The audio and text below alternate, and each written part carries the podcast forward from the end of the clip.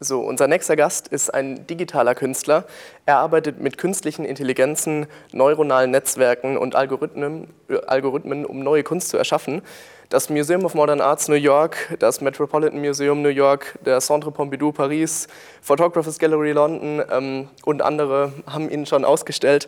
Äh, bei mir ist jetzt der Digitalkünstler Mario Klingemann und ähm, aus München. Herzlich willkommen. Ja, Dankeschön, dass ich hier sein darf. ja, gerne. Ähm, wie schon gesagt, Sie sind äh, digitaler Künstler. Wie ähm, können wir uns den, den Weg zu so, einem, zu einem neuen Werk vorstellen? Also mit was startet es?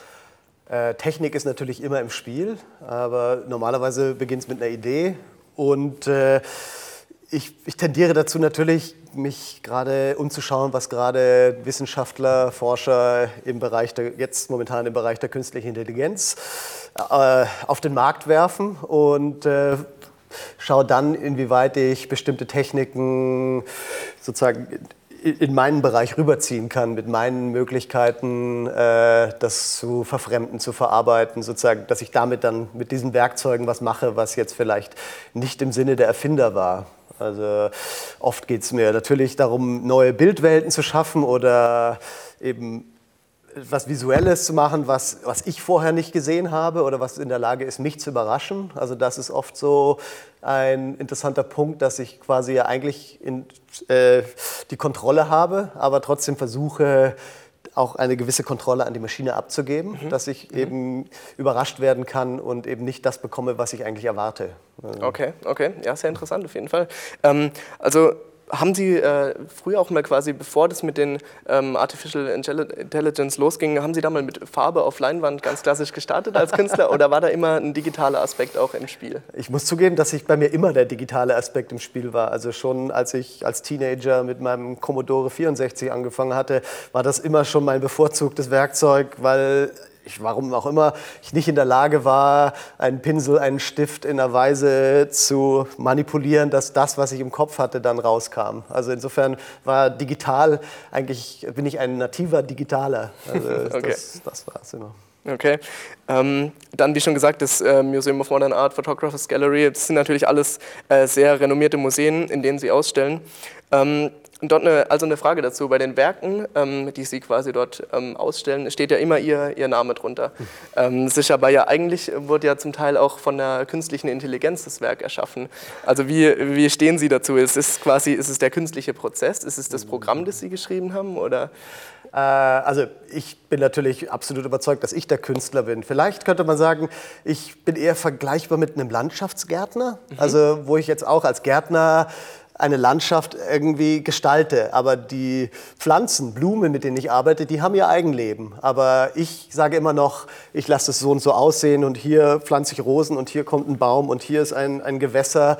Am Ende ist es vielleicht die Kunst sozusagen auch, dass es natürlich wirkt und im Grunde genommen quasi fast schon ohne Aufwand erscheint. Äh, und das vielleicht, wenn man es betrachtet sagt, oh ja, das macht ja alles die Maschine. Aber in meinen Augen ist, ist die meiste Arbeit, dass es am Ende so wirkt, wie es ist, immer noch bin es immer noch ich, der quasi diese Prozesse formt und in eine Richtung bringt, aber ihnen immer noch genügend Freiheit lässt, äh, dass sie, dass sie sich selbst entfalten können innerhalb eines bestimmten Bereichs.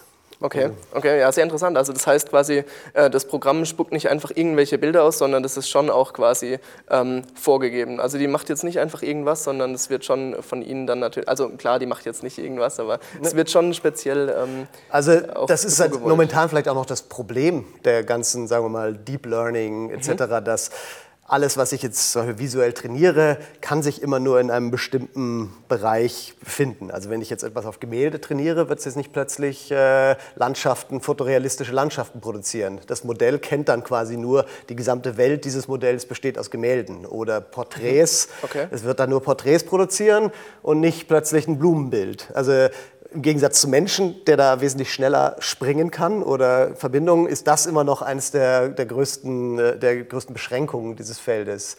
Das ist natürlich auch was, wo ich hin möchte, diese Beschränkungen zu überwinden. Also dass sich Modelle selbsttätig weiterentwickeln können, ihren eigenen Geschmack entwickeln oder, also sage ich mal Modelle, Algorithmen vielleicht in dem Fall. Äh, okay. Äh, aber im Augenblick ist das eben eher so, wenn ich eine Kamera in die Welt gehe, kann ich auch nur die, die Welt, wie sie ist, fotografieren und nicht plötzlich äh, Comicfiguren. Also gut, vielleicht ist da ein Poster. Aber also man ist immer beschränkt quasi von, von den, vom Werkzeug in einer gewissen Weise. Okay, okay, klar. Ähm, dann komme ich tatsächlich schon zu unserer letzten Frage, ähm, die wir allen unseren, unseren Interviewgästen stellen.